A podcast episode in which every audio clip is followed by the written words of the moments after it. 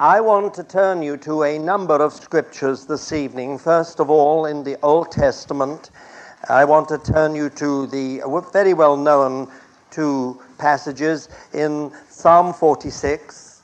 Psalm 46. God is our refuge and strength, a very present help in trouble.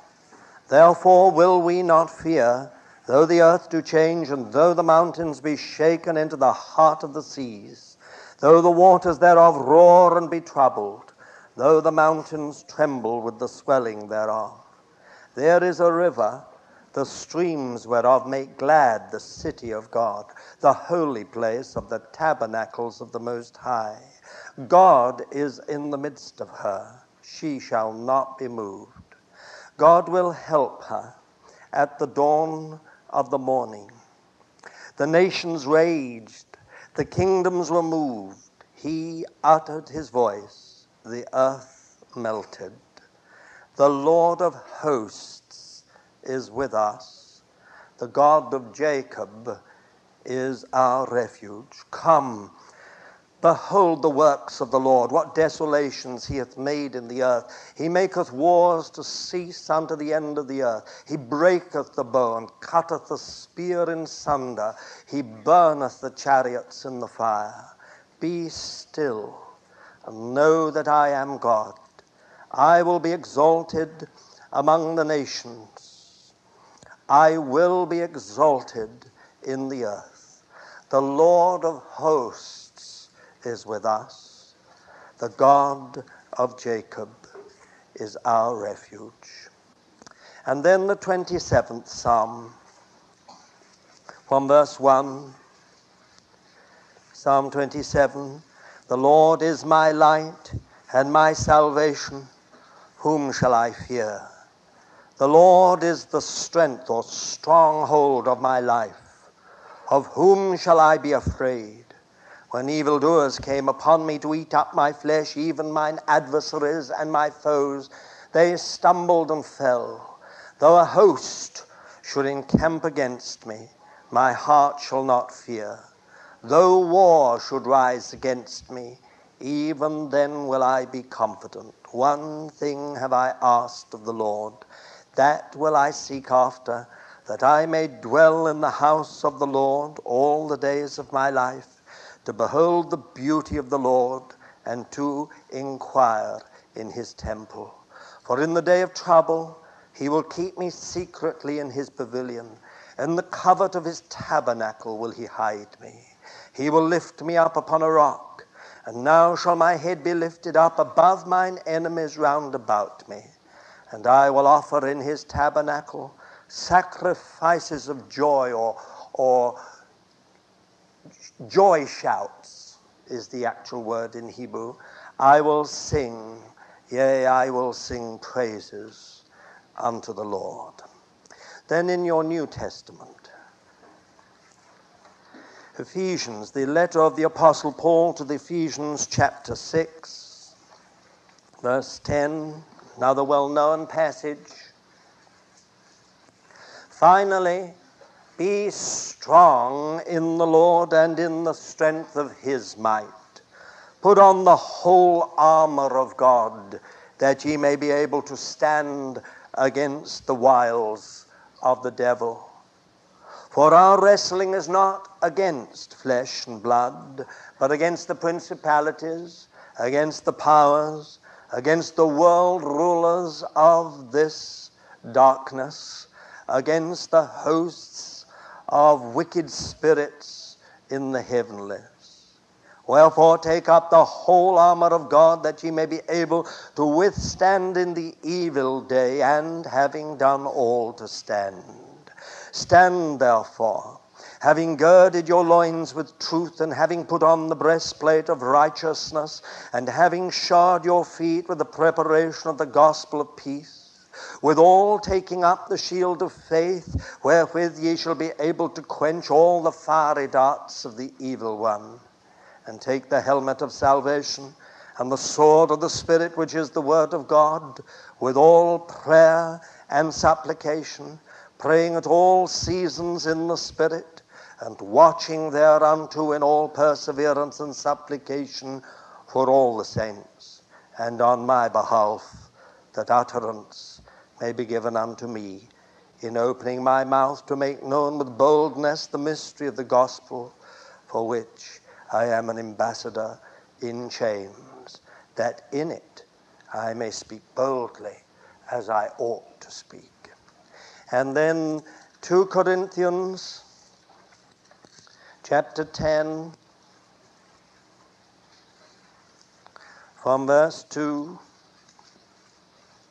Well, we'll, we will read from verse 3. For though we walk in the flesh, we do not war according to the flesh, for the weapons of our warfare are not of the flesh, but mighty before God, or through God, or in the presence of God, to the casting down of strongholds, casting down imaginations and every high thing that is exalted against the knowledge of God and bringing every thought into captivity to the obedience of Christ.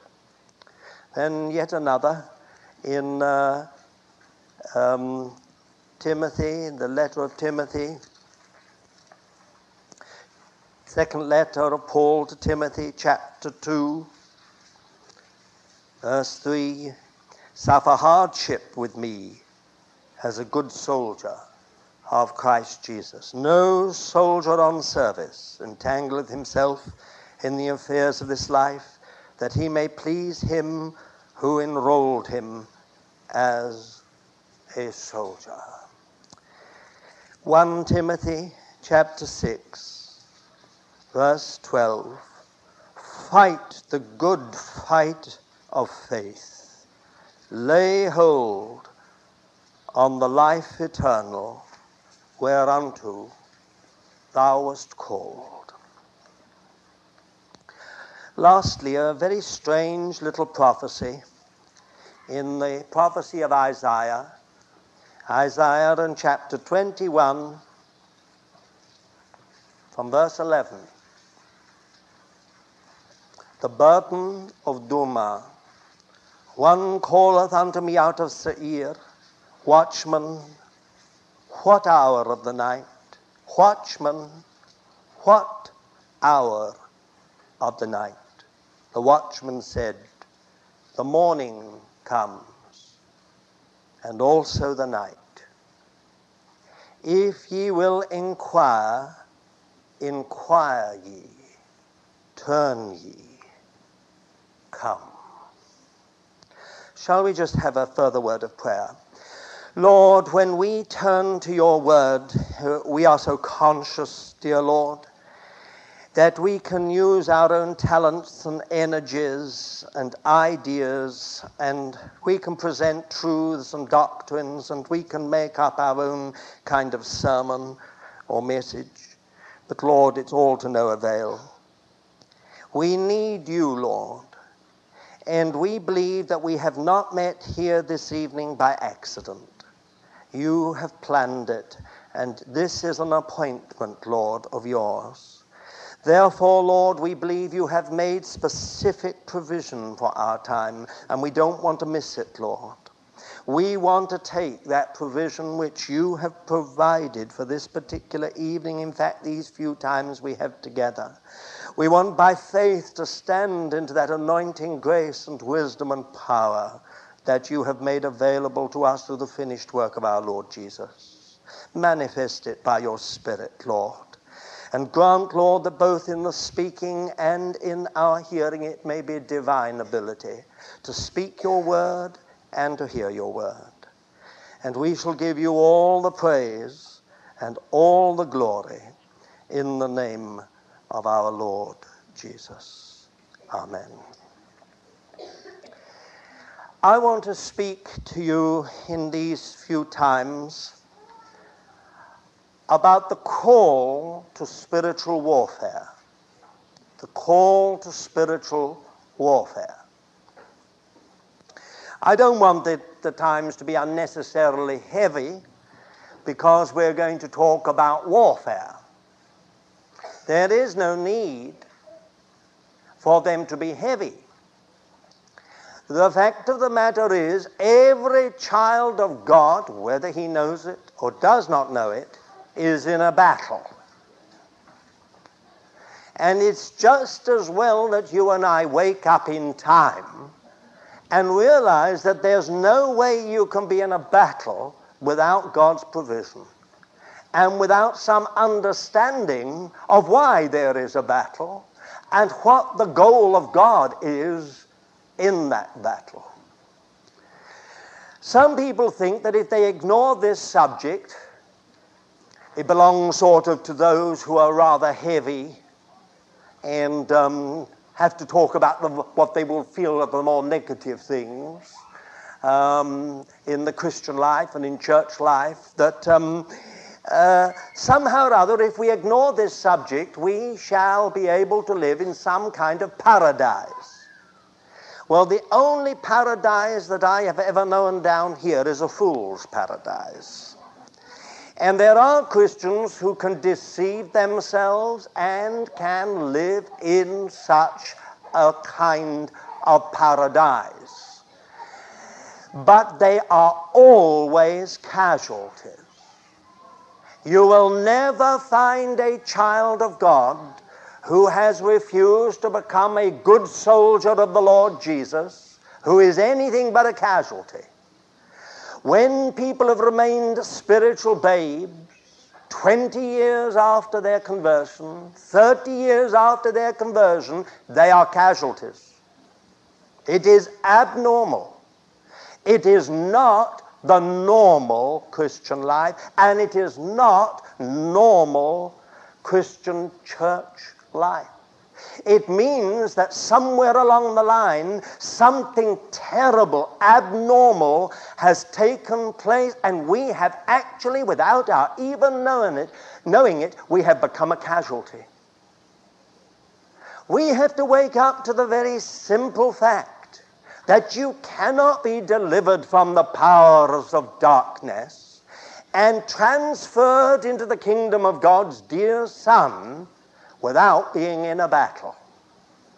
If we think the enemy is just going to surrender us easily, without a fight, without any strategies for undoing us or trying to trip us up, we have another thing coming. Now, one of the greatest sadnesses is that by and large in Christianity, the larger number of Christians are casualties in this war. And it is for this very reason that I am talking or sharing with you a little about this matter. Now, I am also fully aware that many of the battles we Christians are in are battles of our own making. Our church scene is filled with divisions and factions and collisions and incompatibilities, awkward and difficult people who cause battles um, that we are quite unnecessary. And then again, because we do not always really experience the Lord as we ought to, we are not prepared for the cost of discipleship. We are not prepared for the work of the Holy Spirit. Often jealousies and rivalries and ambitions and a thousand and one other things that belong to this world lie just beneath the surface of church life. And um, the enemy has only to play on those things, and they burst out to the surface, and everybody thinks we're in a battle um, which is the Lord's battle, and I'm sorry to say that very often it's our own battle. We are found colliding with one another and hammering one another and slicing one another down and running one another through. And I don't know what else we do in church life. I don't have to tell you. There must be a thousand examples of it at hand. We, uh, we um, we are amazing at fighting the bad fight with one another. And um, it is no good trying to spiritualize that kind of thing and saying that is the Lord. The fact that stones have to be shaped, that we have to be beaten into shape, and that the Lord uses one another, that is perfectly true. But very much of this is not really the Lord's battle. Um, this is a battle that we have ourselves produced. But having said that, there is a battle that the whole of our world history is bounded by. In other words, if we take this book and we turn to Genesis, we find this battle almost in the first chapters. And we go right to the end of the Bible, to the book of Revelation, and we find the same battle in the last chapters. It is almost as if the whole of world history, the history of the nations, the history of God's covenant people, the history of uh, the work of the Lord is, as it were, the history of a battle an enormous battle between God and Satan, between Christ and the powers of darkness, between uh, the kingdom of God and the kingdom of this world. And um, it doesn't matter, as I say, where you turn. For instance, I have read a little psalm which is prophetic in its content. God is our refuge and strength, a very present help in trouble.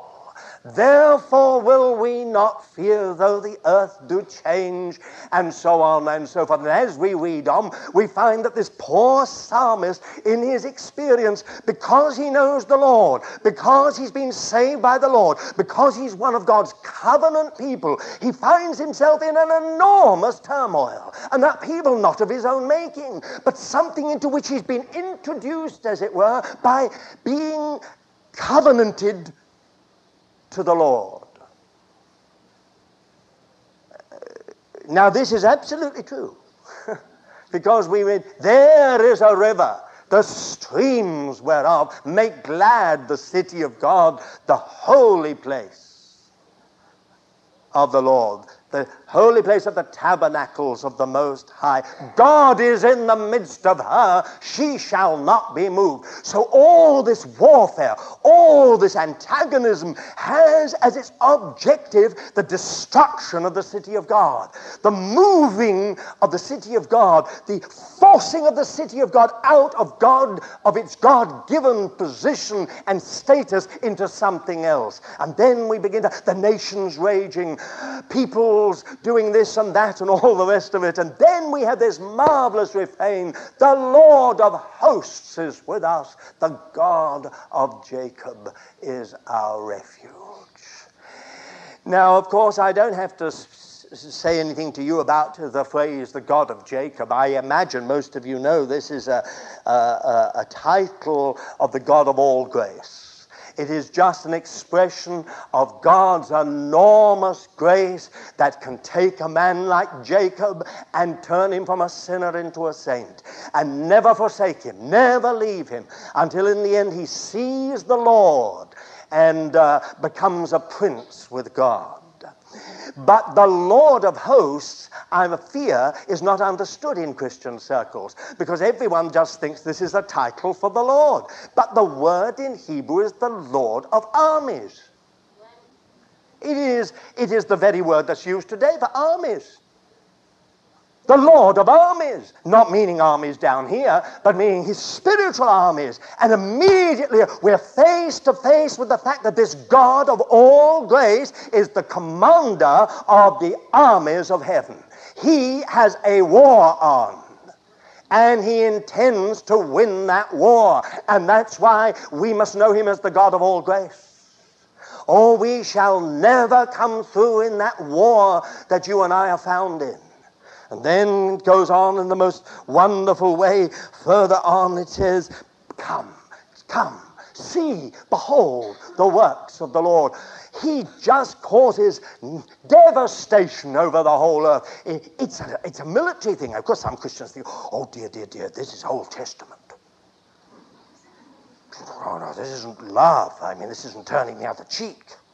I always say to people who bring up this, what about the book of Revelation, where we finally see the Lord riding out on a white horse King of kings and Lord of lords, with that name, Word of God, crowned with many crowns, and the blood is up to the halter of the horses. So much for this namby-pamby, anemic, spineless kind of Christianity that's all around us. You know, whether we don't, we, you know, we've got to be sweet, and it's not. It's sentimentality. It's not reality. The fact is, we're in a battle, and we're to be good soldiers of Jesus Christ. You can't be spineless, anemic, uh, uh, filled with sweet, sugary sentimentality, and a good soldier of Jesus Christ. It's not that we shouldn't be filled with love. We need to be filled with love. If we're going to get through this battle, we need the love of God. But the fact of the matter is that love of God is the love of God which enables us to suffer hardship and which enables us to endure discipline and which enables us to stay together with one another in this uh, battle and to encourage one another and support one another until finally the Lord wins the battle. Now, I say this is an amazing thing because it speaks about this devastation. He says, you go on, he, he makes wars to cease. How does he make wars to cease? By removing the enemy, it's devastating the enemy. Look what he says. He breaks the bow, cutteth the spear in sunder, he burneth the chariots in fire. What marvelous terms these are when you these are all military terms. Be still, the Lord says, and know that I am God. I will be exalted in among the nations. I will be exalted in the earth. The Lord of the armies is with us. The God of Jacob is our refuge. We had the same thing in Psalm 27. Here again, the psalmist, this time David, is, is speaking, and he says, The Lord is my light and my salvation. Whom shall I fear? We might well ask, What is he fearing? What, what is this man afraid of? This great warrior, this young fellow with such courage, this one who took the lamb out of the lion's mouth and out of the bear's mouth because it was his responsibility to keep his father's flock. Why is he afraid? What is it that has sort of made him blanch, as it were? What uh, has he seen? Here we go on. The Lord is the stronghold of my life. Stop there for a moment. Why? Why do we get these words like the Lord is my fortress, the Lord is my stronghold, the Lord eh, is my high tower? These are all terms to do with war, with battle. Why are we finding them again and again and again in the Psalms and in the prophets? When evildoers came upon me to eat up my flesh, cannibalism. Even mine adversaries, not just decent soldiers coming up, but those who want to eat us. They want to make a meal of us. Anyone who thinks that these powers we are facing are just sweet, decent soldiers on the other side of the line, you, you might as well know this. They have sharpened their teeth to a point. They mean to have, have you and me for a meal. Even mine adversaries and my foes, they stumbled and fell. Though a host, the same word again, though an army should encamp against me, my heart uh, shall not fear. Though war should rise up against me, even then will I be confident. One thing have I asked of the Lord. Now we're at the heart of the battle. One thing have I asked of the Lord, that will I seek after, that I may dwell in the house of the Lord all the days of my life, to behold the beauty of the Lord and to inquire in his temple. Here we've got it. Here we are at the root of it. There is a river, the streams whereof make glad the city of God. Spiritually, It is belonging to the Lord, being, as it were, the body of the Messiah, being living stones built together. Here we've got to the heart of the whole matter of the conflict. This is why the whole powers of darkness are in an uproar. This is why they are preparing to make us a meal. This is why they're encamping against us with strategies and devices to undo us. This is why war has been declared upon us as the people of God. The enemy will not allow the house of the Lord to be built. He will not allow living stones to be built together into a, a, a, a, spiritual house, to be a holy priesthood, to offer up spiritual sacrifices acceptable to God through Jesus Christ. This is the heart of the whole conflict. Here we are as it were, at the focal point of world history. This that is on the very heart of God. There is a, a river, the streams whereof make glad the city of God. City of God, house of the Lord. It is really almost, in one sense, the same thing. It has got a, a somewhat different. Uh, uh, meanings when we really look, but it's the, it's the point is we're dealing with God's eternal purpose. And here we find God cannot save you, deliver you from those powers of darkness, transfer you into the kingdom of his dear son, and there be no antagonism from the, from the spiritual forces around us, no war declared upon us or those with, with whom uh, we are in fellowship. It is impossible. Why are we so blind on this matter?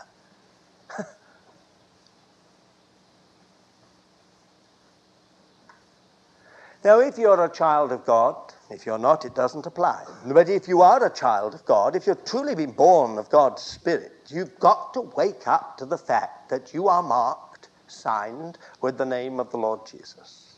You have the mark of the Messiah upon you. You may not see it, but all the spiritual forces around us, they immediately see one clear mark in you. And that mark is the mark of the Lord Jesus, the mark of the Lamb, not the mark of the beast, the mark of the Lamb. And when they see that mark, you are a marked person. As far as they are concerned, you are a target. You have got to be waylaid. You have got to be diverted. You've got to be deceived. Somehow or other, you've got to be disillusioned. You've got to be brought to a place where you're, you're sort of at a point where you're out of favor with your brothers and sisters. You're disillusioned. You're disappointed. Or whatever else he can do. But he's got to get you. You've got to be a casualty. He cannot afford to leave you in the army of the Lord, growing in your knowledge of the Lord and your experience of the Lord, with all the awful possibilities as far as He's concerned, that you might put on the whole armor of God and that you might start using some of the weapons of our warfare. So you're a marked person. From the moment you were born of God, though you hardly realized it, you were a marked person. Now, do you think the Lord does not know this? You think the Lord sort of saved you and then tipped you out into a hostile environment and said, You're saved now. That's all that matters. You're gone. You think the, the Lord doesn't know this battle that you're in? You think that he came into this world and laid down his life at Calvary for you and for me and had no idea that once having snatched us out of the jaws of the enemy, the enemy would not in fury pursue us?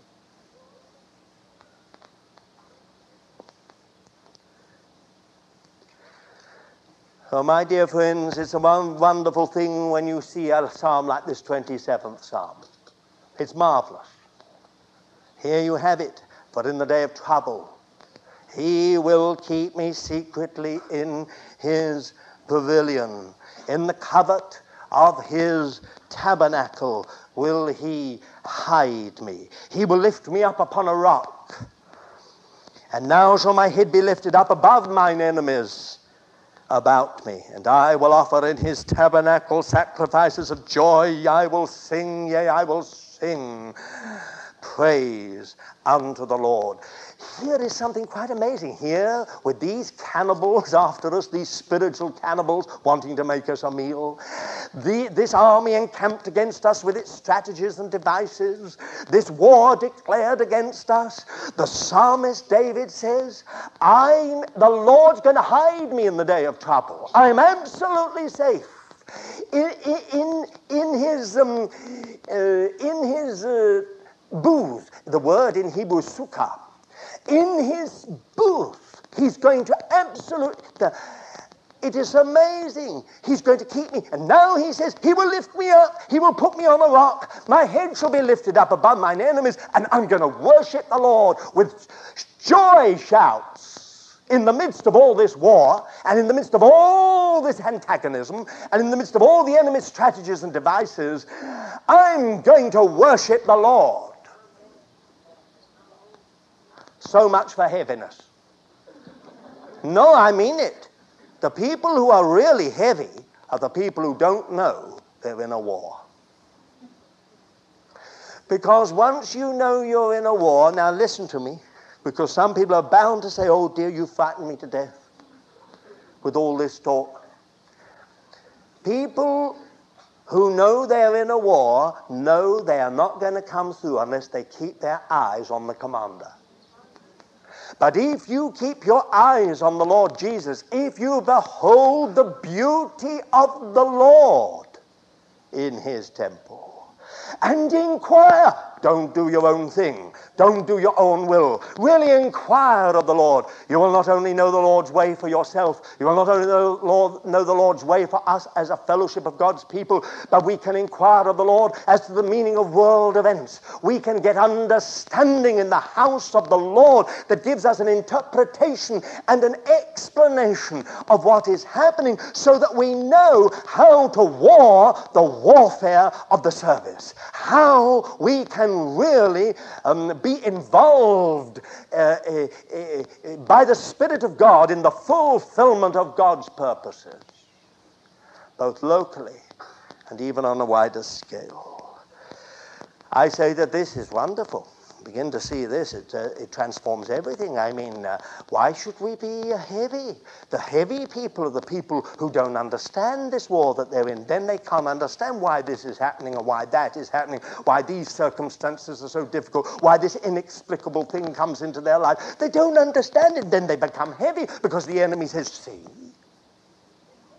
where is your Lord now? Weren't you promised a bed of roses? It seems you've got thorns.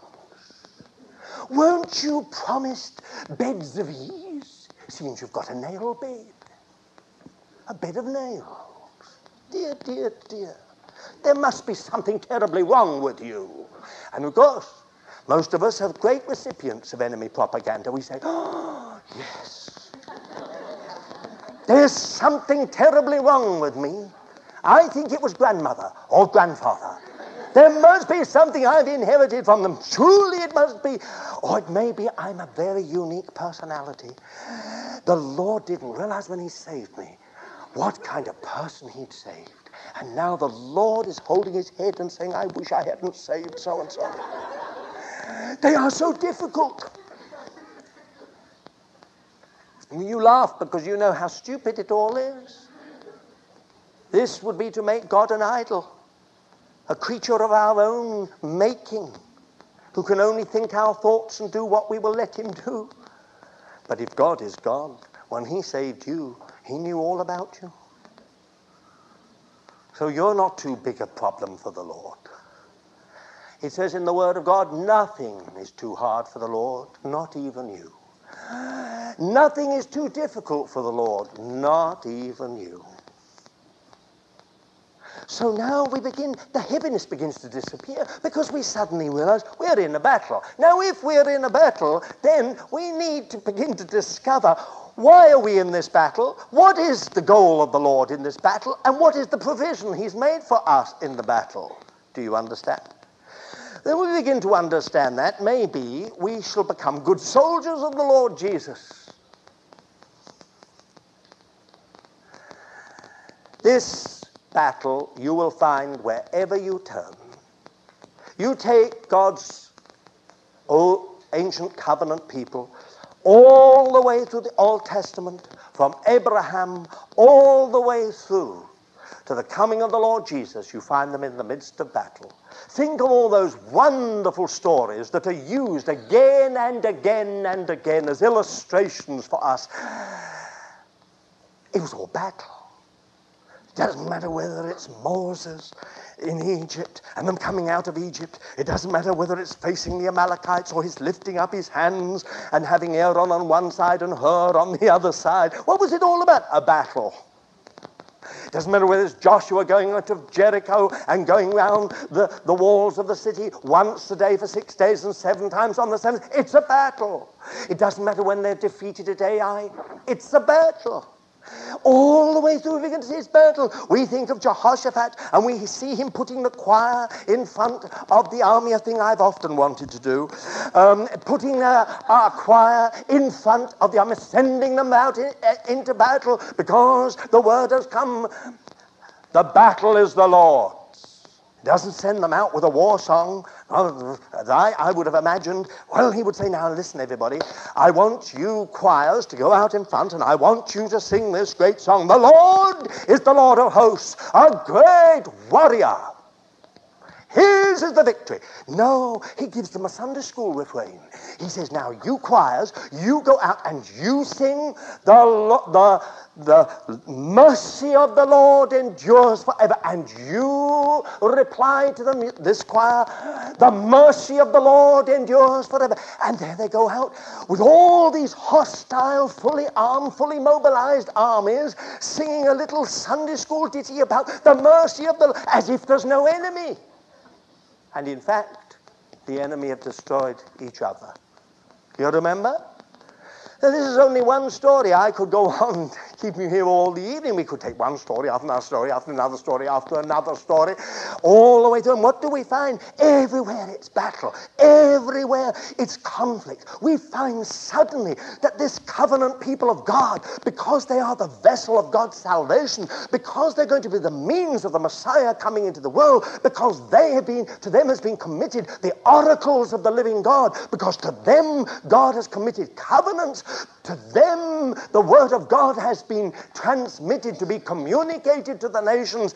The whole of hell is up in arms against this people to destroy them, to wipe them out. And then you understand that it is the God of all grace who keeps this failing, obstinate, sinning people on course. It is the God of all grace, the God of Jacob, who keeps them on course. If it is only a remnant, he takes them, and by that remnant, he fulfills his own purpose. It is amazing. It is the Lord of hosts is with us. The God of Jacob is our refuge. It doesn't matter where you turn, therefore, you will find this battle. When you come to the Lord Jesus, do I have to talk about battle uh, concerning the Lord Jesus? When he was born, all the children under two years of age in the whole of the Bethlehem region were murdered. Isn't that battle?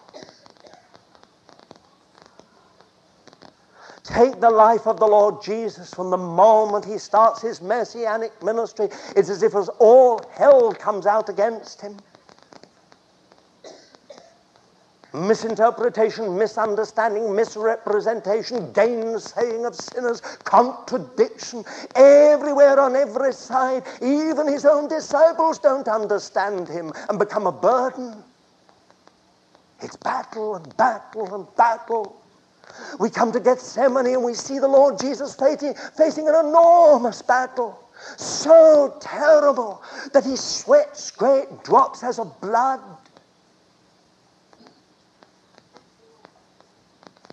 I do not believe that Jesus was afraid of physical death at all. I don't think it had anything to do with it. I think it was the fact that he who knew no sin was going to become sin for us. This, for him, was the unknown. He who knew no death was going to taste every man. He who had always been the victor over Satan and over the forces of darkness was going to surrender his life into the grip of the powers of darkness. He called it the hour of darkness. That is the thing he fought in the Garden of Gethsemane and won when he said, Nevertheless, not as I will, but as thou wilt. Then he went to Calvary with his face set towards it he'd won the battle. Now, dear folks, we could go on and on. What about the early church? Have you ever seen such a battle as over the early church? My word, look at this early church. No theological seminaries, no Bible schools, no great organization, no fundraising schemes, no great missionary organizations. They started with 120 people, the majority of whom we don't even know by name. They were so insignificant. And they turned the known world upside down. And suddenly, into the midst of the kingdom of this world came an alien force so dynamic, so powerful, that all of hell was mobilized to destroy them. And the more the powers of darkness sought to touch them, so the more God caused the believers to multiply and the word of the Lord to increase. Is a battle. and we don't have to go any further. Uh, uh, we don't have to confine ourselves to the New Testament as such. We can look at church history. And hasn't there been a battle? Look at church history. See the whole range of this last 2,000 years. See the way that this battle has raged backwards and forwards over every single move of the Holy Spirit. From the day of Pentecost, there have been many, if you know what I mean, many expressions of Pentecost. Every move of the Holy Spirit has been, as it were, like another Pentecost. It's been a pouring out of the Spirit with the same unbelievable results. Men and women saved by the grace of God, joined to the Lord Jesus as head, and suddenly a community, a fellowship developing. The Word of God, absolutely authoritative and powerful. And suddenly you find the whole world is up in arms. And then we find that every single move of the Spirit crystallizes, institutionalizes, traditionalizes, and dies. And then the Lord starts all over again.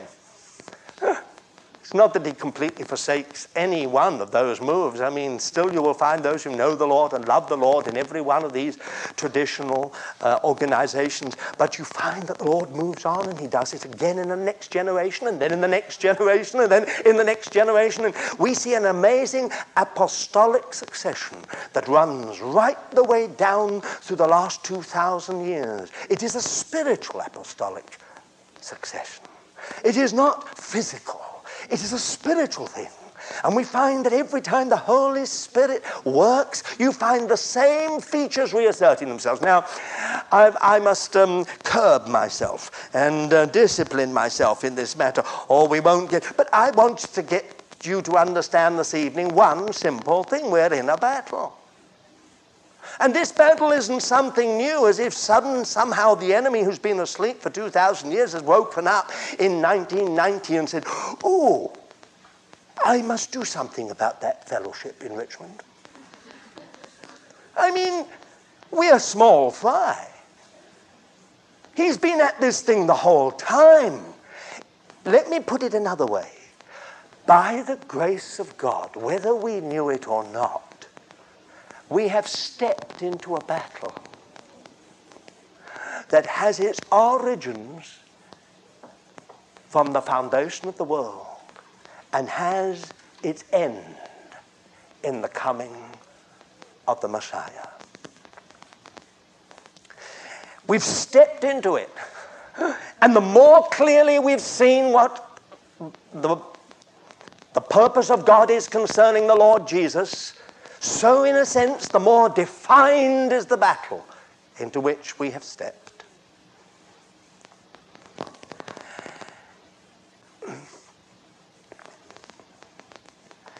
Uh, I read that passage in Ephesians chapter 6. You want to. Uh, you want me to take this off?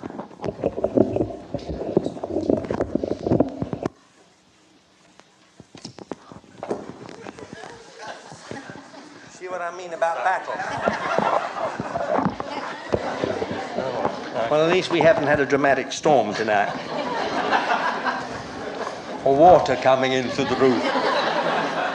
or an earthquake. I, I, you see, I read that passage in Ephesians chapter 6 because I want you to see the way the Apostle Paul concludes this amazing revelation that the Lord has given him.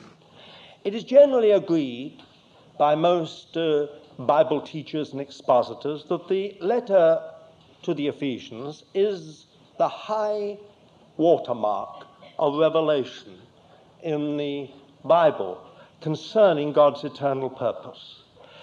And I think it is very interesting that when he comes to conclude, he says, finally, be strong in the Lord and in the strength of his might. You might have thought he would have said, Now then, see that you fulfill the commission to go and make disciples of all nations. This would have been right, but he didn't say that. Or he might have said, I think that you must give yourselves to deeper things. Don't just be kindergarten saints. Give yourself to the deeper things. But he would have been good, but he didn't. Or he might have said, finally, be strong in the Lord and the strength of his might, and the only way that you can be is to know the work of the cross and the power of the Holy Spirit. There is no other way. So make sure that you are baptized in the Holy Spirit and that you know the work of the cross. This would have been absolutely right, but he didn't.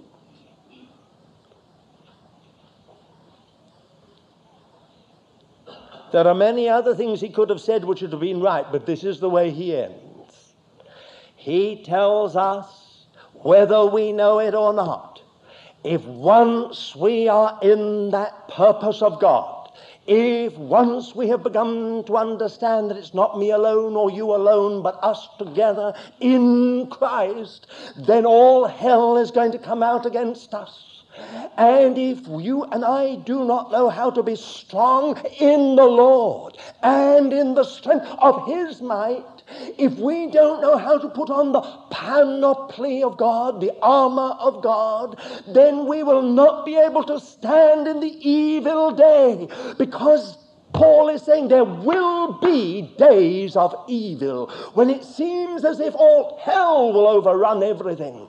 And if you and I don't know how to stand in the Lord, if we don't understand that we are not dealing with flesh and blood, take our problems here in a fellowship like this. We always descend to flesh and blood. We think, well, it's brother so and so that's the problem, or it's sister so and so that let's kick them out. If we could get rid of them, the whole work would, would just move in a new way. It's such and such a family. They're so ill disciplined. If only we could hammer them on the head and their children, something might happen. I think the Lord is grieved with that family. And then we think, oh, there is such and such a brother. He is doing this and that and the other. I am sure, oh, shall we have a special prayer meeting and ask, Lord, hammer brother so and so? You see, we always come down to flesh and blood. No, I'm not saying, I'm not saying that we don't have flesh and blood problems. I am not saying that there's not ill disciplined families.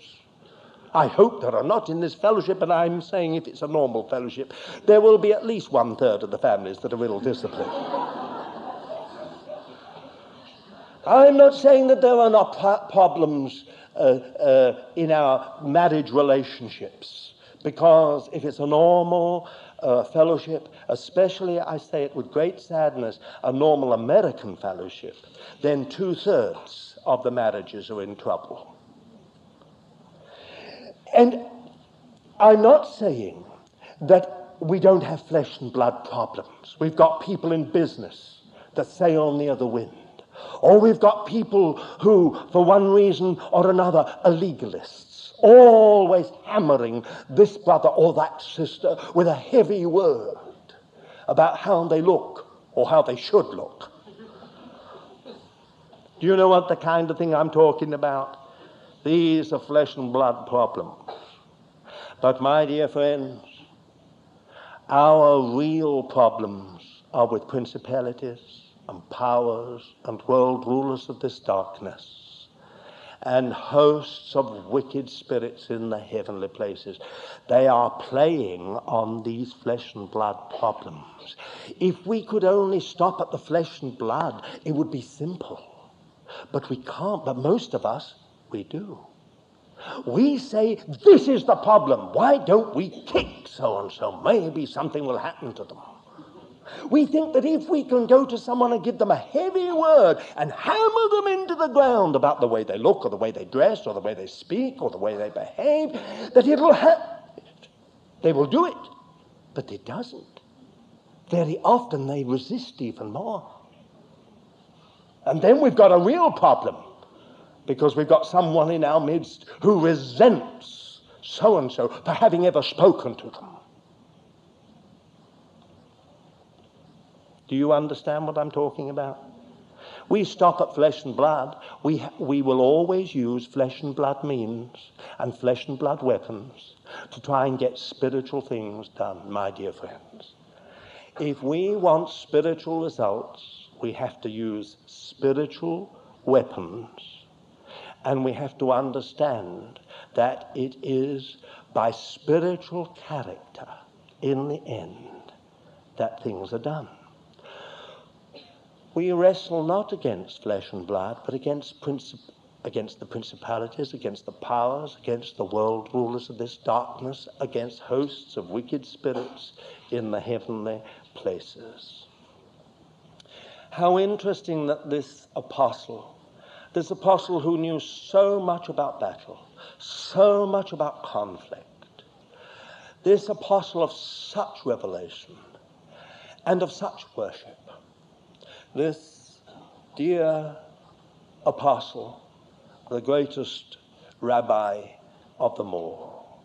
This apostle, he ends by saying, Put on the whole armor of God praying at all seasons in the Spirit, and watching thereunto with all perseverance, in prayer and supplication for all the saints, and on my behalf also.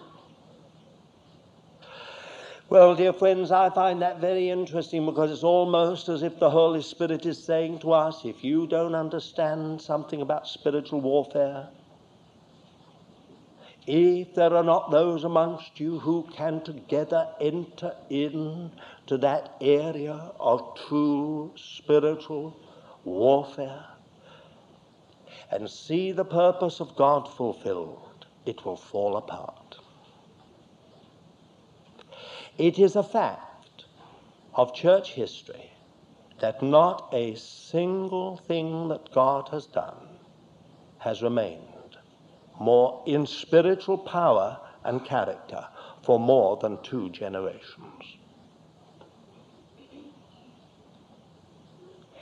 It just institutionalizes, traditionalizes, and dies. And the Holy Spirit then has to start all over again, and we have yet another great move of the Spirit. And it's interesting, isn't it? Why should we think that we will be any different? I am now old enough to have seen works of the Lord grow in power, come to a climax, mean something to God, and then die. Fall apart.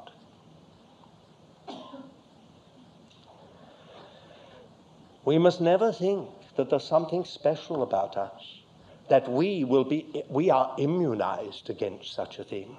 The more we have seen of the Lord, the more we have understood the purpose of God, the more we have an understanding of the times in which we live, the greater our responsibility is. We have got to guard that. Thank you. We have to guard that.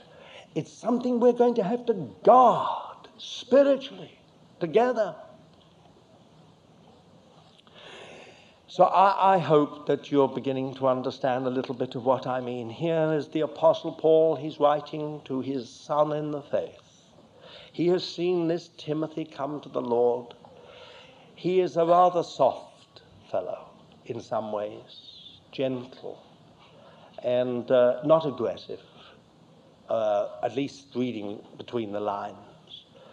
And the apostle knows very well that once he's gone, and he says in his second letter, I'm ready to go. I'm being offered up on the altar of your faith.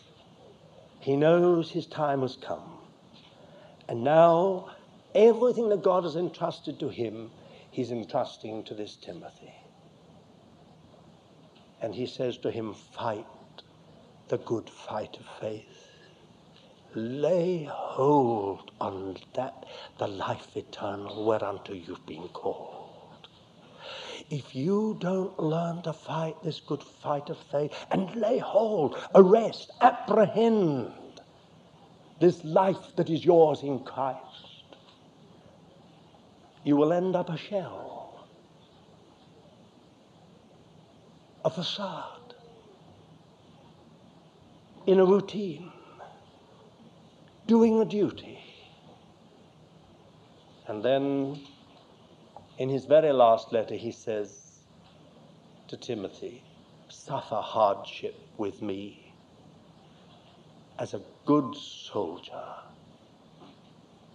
of Jesus the Messiah. Now, my dear friends, I believe that this is a message that you and I need to hear because we are living in amazing days. I, I have basically covered what I want to say. But before we go, I would like just for tonight. Tomorrow night, I will talk about actual spiritual warfare. What is the goal of it? And uh, what are the weapons that we must use? But I would like finally this evening to say we are in a most amazing time. I don't know whether you feel it, but it's a very great privilege to live in these particular days. There are patriarchs and prophets and kings and apostles who have longed to live in these days and to see what we are seeing to witness the fulfillment of age long prophecies, 2,000 years old, 3,000 years old, actually being fulfilled in our day and generation. All these died in faith, not actually seeing the fulfillment of these things, but knowing that in the end God would fulfill them. But to us has been given the privilege of actually seeing these things with our own eyes. Now, Daniel spoke very much about these days. 2,500 years ago, 600 years ago, God gave to that great statesman that great intercessor. You know, in Jewish tradition, he is not called a prophet. Isn't that amazing? For most Christians, Daniel is the prophet. I mean, of all the others, he is definitely a prophet. But according to Jewish tradition, Daniel is supremely an intercessor.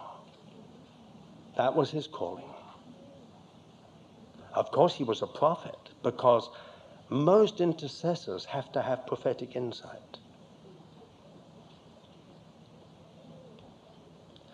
This Daniel saw the whole course of world history, from Nebuchadnezzar right the way down to four successive empires the Babylonian, the Medo Persian, the Hellenistic or the Greek, and finally the Roman, until our own day, a mixture of iron and clay. He saw it under two uh, symbols one as a great image, a human image, magnificent, monolithic. But this image could not breathe. It had no heart. This is how Nebuchadnezzar saw it. He saw it as a human being. But in fact, God was saying something to Nebuchadnezzar. He was saying, all of fallen world history is the product of fallen man. And everything he does is a form of self worship. He is producing a great monolithic idol that he bows down before and worships. But it has no heart. And that is world history. The beauty of architecture built on slave labor we go to see the pyramids, we go to see the great, magnificent columns in Greece and other parts of the Mediterranean and the Middle East, and we marvel at the beauty of the architecture, but we forget that it was at the cost of the blood and broken hearts of millions of people. We talk of the great Babylonian Empire with its philosophy and what it's given to us, an understanding of astronomy and mathematics and so much else, but we have no idea of the cruelty of the Babylonian system. Its forced de- deportation of whole tribes and nations from one end of its empire to the other, and then deporting that nation there in order to make them rootless and thus easy to govern. I could talk about the Greek and Hellenistic, so magnificent in its philosophy and so immoral in its practice. Or I could talk about the great Roman Empire with all its magnificent roads and its magnificent system of law and its cruelty. It is an image, it has no heart, it is not human. And then Daniel saw this whole thing of world history again under another picture. And this time he saw it under the image of four wild beasts. These are not domestic creatures, not an ox or a cow or a pet dog or a pet cat, something that you know uh, is pleasant. I mean, these creatures have got very pleasant uh, and attractive attributes as well, but you, they're unpredictable. A lion, a bear, a leopard, and an exceedingly strong and diverse beast. These are wild animals. Now, you know, a, a, lion looks so cuddly at times, especially when it's young, but it is totally unpredictable, especially when it's hungry. A bear seems to be so sweet and pleasant, but my dear friend, a bear is an unpredictable creature. So is a leopard, so agile, so elegant. What was God saying to Daniel? He was saying, Daniel, don't be fooled by what I showed to Nebuchadnezzar in his dream. This is the real character of world history. It is a savage beast at heart. And my dear friends, we've lived to see it. We would have thought, with all the education and the scientific and medical uh, progress of the 20th century, that we would have left behind us the wickedness of Kampuchea. One and a half million people murdered in cold blood. We would have thought that the Germans, one of the most educated and sophisticated of all the European nations, which have given to us such magnificent music and, and literature. And they're capable of gas chambers and incinerators. in which about 15 to 18 million people died. Six million Jews, two million gypsies, and many others. My dear friends, the Japanese are such a clever people, so sophisticated, so artistic, and capable of unbelievable, monstrous savagery, bestiality. This is world history. And then we see one like unto a son of man. This son of man moves. He speaks. He has a heart. He is quite different. He's not an image. He's not a wild beast. He is the Lord Jesus, the new man. And certainly we understand the whole of world history in terms of self worship, self glorification, self expression, and savagery and humanity. This is what the battle is over. Because it is not just that Jesus is the new man in himself, but he is the new man is head and body. Do you understand? It is the Lord Jesus and the church. Those he's truly brought to himself, has given his own life, his own nature. Here is the new man. And we find it everywhere in the letters in the New Testament. Now you do begin to understand when we come to the book of Revelation, we find it's all battle from beginning to end, one huge conflict and battle. And then we find the Lamb. Isn't that beautiful? The Lamb and the followers of the Lamb those who overcome, those who are with him, chosen, called, and faithful. Now we begin to understand something that's at the heart of this whole thing. This is what the battle is about. This is what why war has been declared upon us. Do you understand? Does something dawn on you?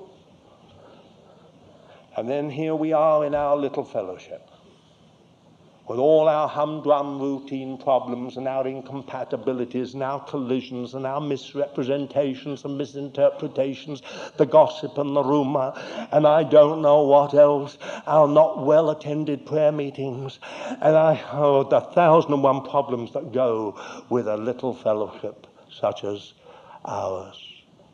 And we think, are we really in this? Are we real? Yes, my dear friend, we are. Because it is just here in a small fellowship of God's people that the Holy Spirit begins to work all this into experience. He begins to make us new people. He begins to give us a new character. He begins to produce and manifest a new nature. That's why the Lord allows the incompatibilities and the collisions and the things that are inexplicable, so that by the grace of God we overcome these things and prove that it's not self worship and self glorification that we're after, nor is it just animal nature but something that God has wanted from the beginning of time and found in the Lord Jesus. And now the Lord Jesus wants to bring many sons unto glory with himself. Now, dear friends, that's where we are. And we are in the midst of the most exciting period because all of a sudden, all around us, things are happening so fast with such suddenness, such unexpected suddenness and rapidity that we can hardly, we just don't know what to say. Most of us would never have believed a year ago that the Kremlin would be so shaken to its foundations that it would start talking about demo- democratic elections and start to talk about, I don't know what. We would never have thought that the Soviet Union would allow Eastern Europe to go free, so that tonight there can be open airs in any of the cities of Eastern Europe, so that for the first time Bibles and Christian books are being published in Poland, in Czechoslovakia, in Hungary, in East Germany. It is an unbelievable thing that has happened, and it has all happened in a few months. I wish that I'd known about it when I was here last year because I would have undoubtedly told you. and then, as I've said before, I would come back and I wouldn't have to say, Do you remember what I said last year? Because you would all be coming up to me and saying, Oh, what wasn't that remarkable? You said so and so and so and so, and it's come to pass. But I didn't think that it would happen quite so suddenly. I had myself believed for a long time that Russia was going to be free. I remember. You see, this is where I'm talking about spiritual warfare.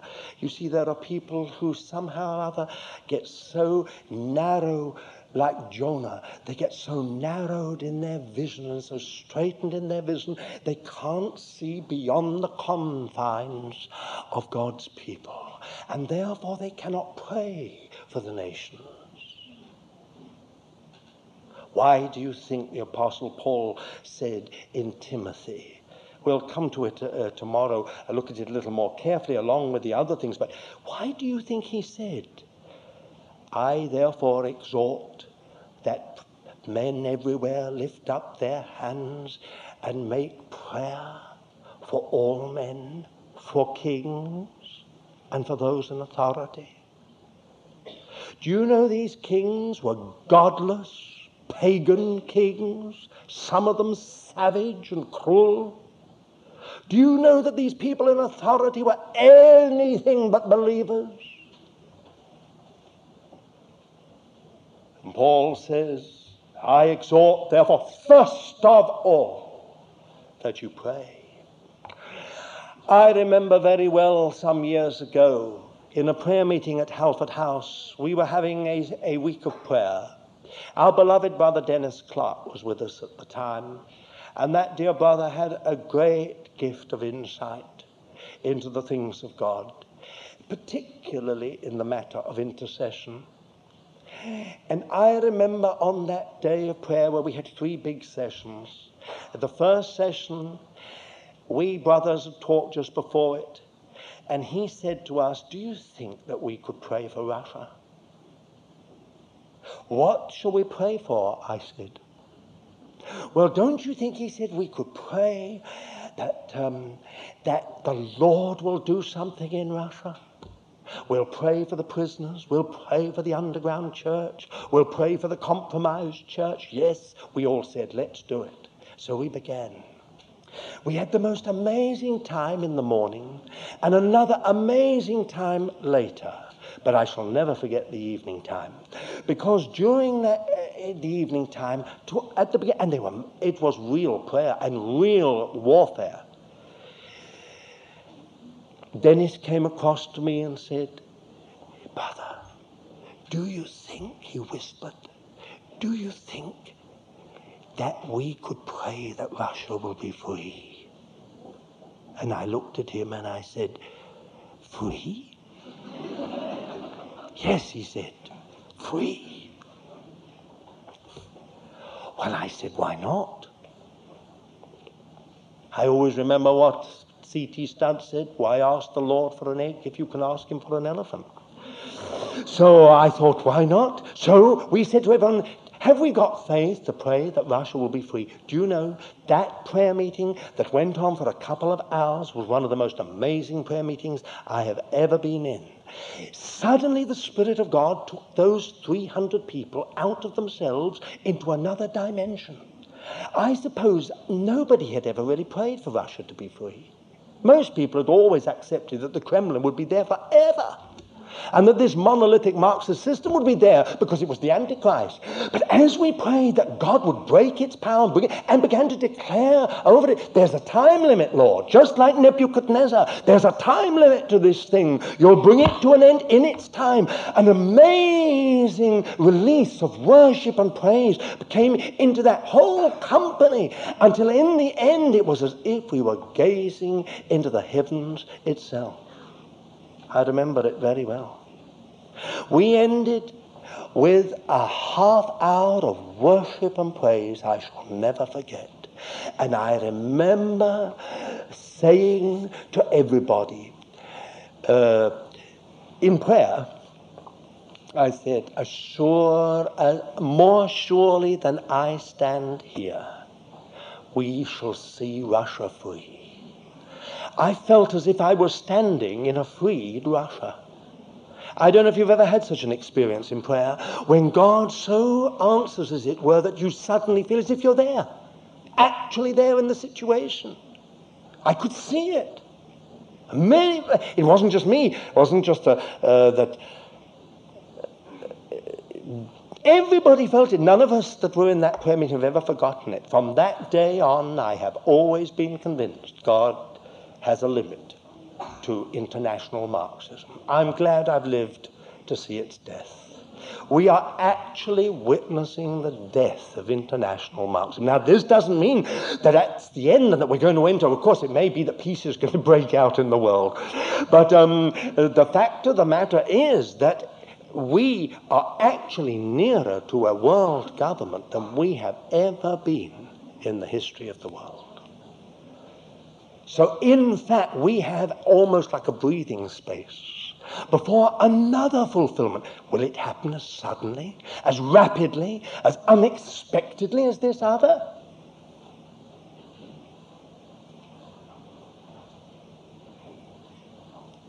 I could give you many other such examples. Johannes Facius was here, I believe, earlier in the year. I, I remember how Johannes went with three other brothers all over the Soviet Union two or three times and prayed in the four corners of the Soviet Empire, declaring that God would break the power of the Kremlin over that land and release it and that the gospel would be preached from end to end, and out of it would go forth people to take the gospel to other nations. People thought they were crazy. I remember some brethren saying to me, He's gone off the rails. Dear brother, be careful. He's gone right off the rails. He should be keeping himself to the house of God, not wandering around Soviet Russia praying crazy prayers. What do they think they're doing? I remember these four brothers. I must say that I should. Um, maybe one or two of them are a little crazy at times, but still, I mean, the thing is that basically, maybe the Lord has to have some crazy people to do this kind of thing. I don't know. Johannes is definitely not crazy. I've known him for all of 30 more years.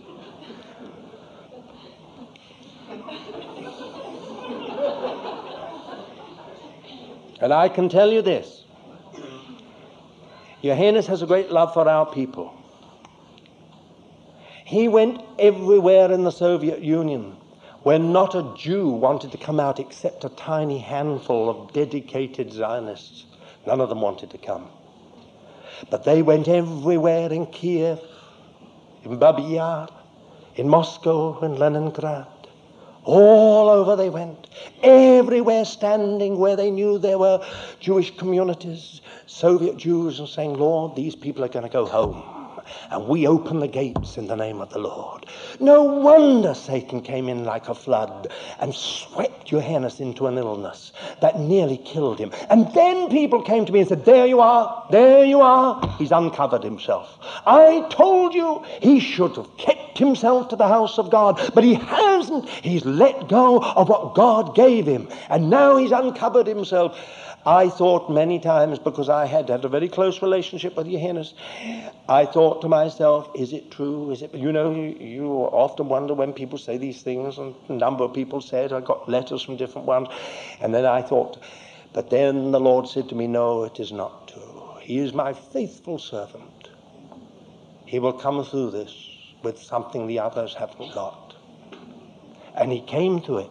The Lord stood in that room with him and in three minutes healed him. Well, he still has the fibrillation in the heart, but I mean, he was a different man. If you'd seen him before and afterwards, you'd know what I mean. The light had gone out of him. For two whole years, the light just went out of him. And then God put him. And my dear friends, we've lived to see the most amazing aliyah in Jewish history. I mean, Already 350,000. Uh, 43,000 came from the Yemen. Now, I, I, I, don't think about the politics, just think about the amazing thing. 43,000 came in one year in 47, 48 from Yemen. 115,000 came in two and a half years from 1950 to 52 from Iraq.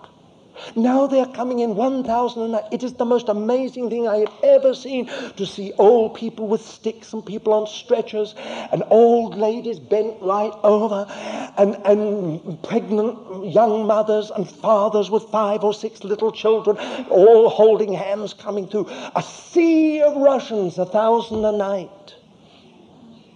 2,000 world, top world medical specialists. By the end of this year, 1,000 top scientists and enough qualified musicians when I left in June to create 31 orchestras.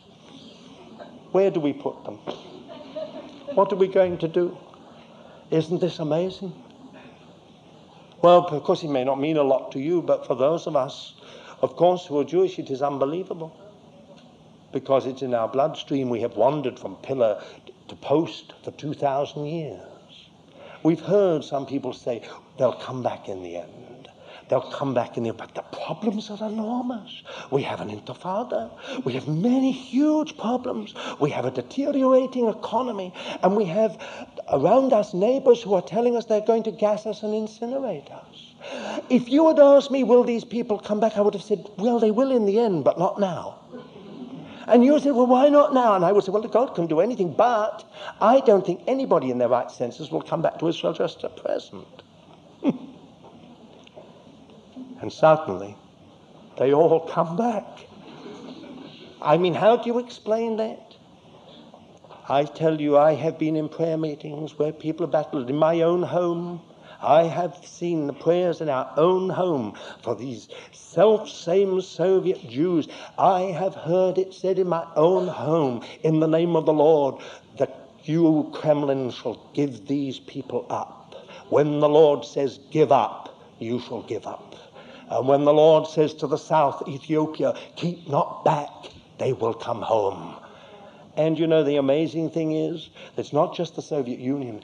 10,000 of the 12,000 remaining Ethiopian Jews have applied for visas and are on their way back. And another 10,000 of the 17,000 remaining Romanian Jews have applied for visas and are coming home. Isn't this amazing? At the worst time in our history, at the most, what is God saying? I mean, what I'm trying just to get over to you is this. We are living in the most amazing days. Surely the Lord's coming must be on, you know, near. I mean, I'm not saying necessarily tonight, but it just seems to me that the Lord's coming is near, and therefore we need to wake up. Do you think that the enemy is going to allow this work of the Lord here, this company of believers, this building up of the house of God to continue unchallenged? No, my dear friends. The enemy is going to undermine this work. He's going to divide it. He's going to smash it to smithereens unless we learn how to guard what God has given us unless we learn how to win, as it were. Now, you may say to me, but surely the Lord is able to do this without us. Of course He is, but what do we learn? Did you get that? Supposing He does it all for us, what do we learn? It is the very principle of allowing Adam and Eve to fall that the Lord uh, uh, says, now you have got to learn how to guard this deposit, how to keep it pure, how to stop the leaven from getting into the flour, how, as it were, to go on with the Lord, how to come through together in spite of all our problems. I think that's enough for one evening.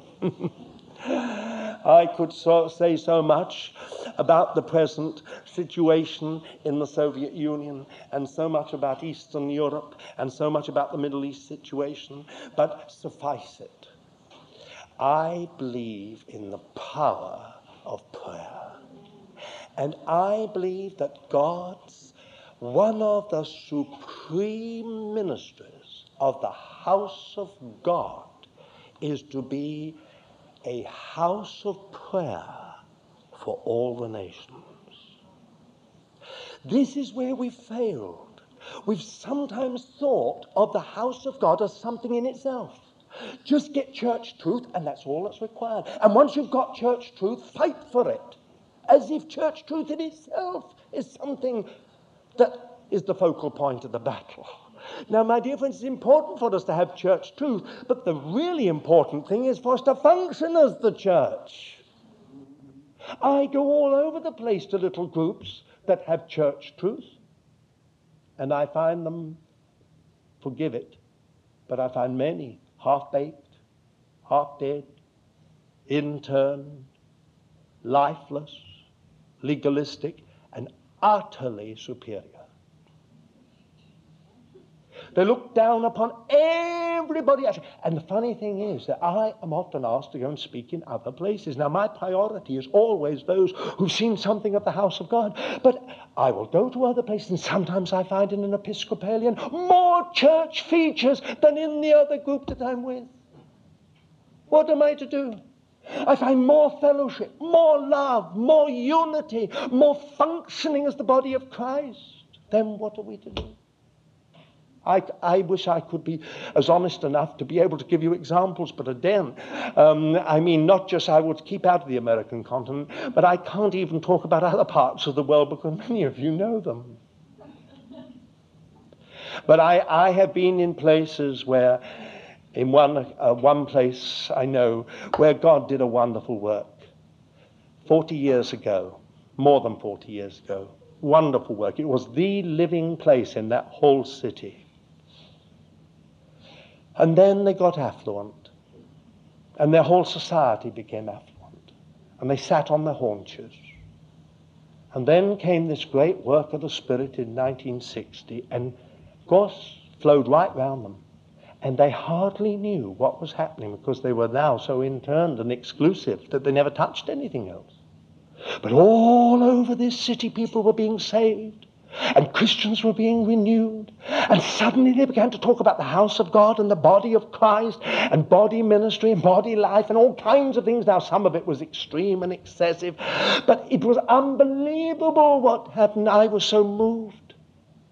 I was asked to go to speak in the great cathedral in that city, and with great trepidation. I went into the cathedral to find that it was the only cathedral I've ever been in that was like a house church guitars playing up, and a whole atmosphere that was so unbelievable to me, I nearly died on the spot. I thought, what am I doing here? Then I found they were baptizing by immersion in this Episcopalian. I thought, I can't believe it. then I went to one of the others and I found they'd taken away all the altar and everything else. And here they were. I mean, we wouldn't touch them with a barge pole. And then one day, these dear brothers, the elders of this precious, precious company, they said, We'd like to come with you to one of these meetings. And I was in great fear. I thought, Oh dear. But they were so moved by what they saw of worship and testimony. They had an hour of worship, real worship hour of testimony. All these young people just going up spontaneously, giving testimonies how they, various ones in the family had come to the Lord, how what had happened to them, how they were finding the Lord. It was all so wonderful. And I thought, well, now they've exhausted their time, two hours. By the way, all the sides of this church building have been torn down, and they were all sitting out in the open in the dark. A Thousand of them. And then they said, Now you must speak for not least than one hour and not a soul moved. Now, my dear friends, I'm not saying that that can always be the house of the Lord. What I'm just saying is this does that not put us to shame? Here we are with church truth. And sometimes we don't have the freedom that our brothers and sisters elsewhere seem to have in things that are traditional or institutional. Here we believe in the unity and we are often divided and they are moving together in the unity. Here we talk about the gifts, but somehow or other there are no gifts. Here we talk about really uh, uh, praying together, but we never do. Now, dear child of God, don't use what I've said as ammunition.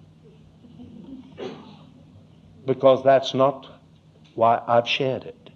I've shared it because I believe that this particular company of God's children is exceedingly precious in the eyes of the Lord. Small as it is, with all its failings and weaknesses, it is exceedingly precious. Do you and I think that it's going to go on unchallenged?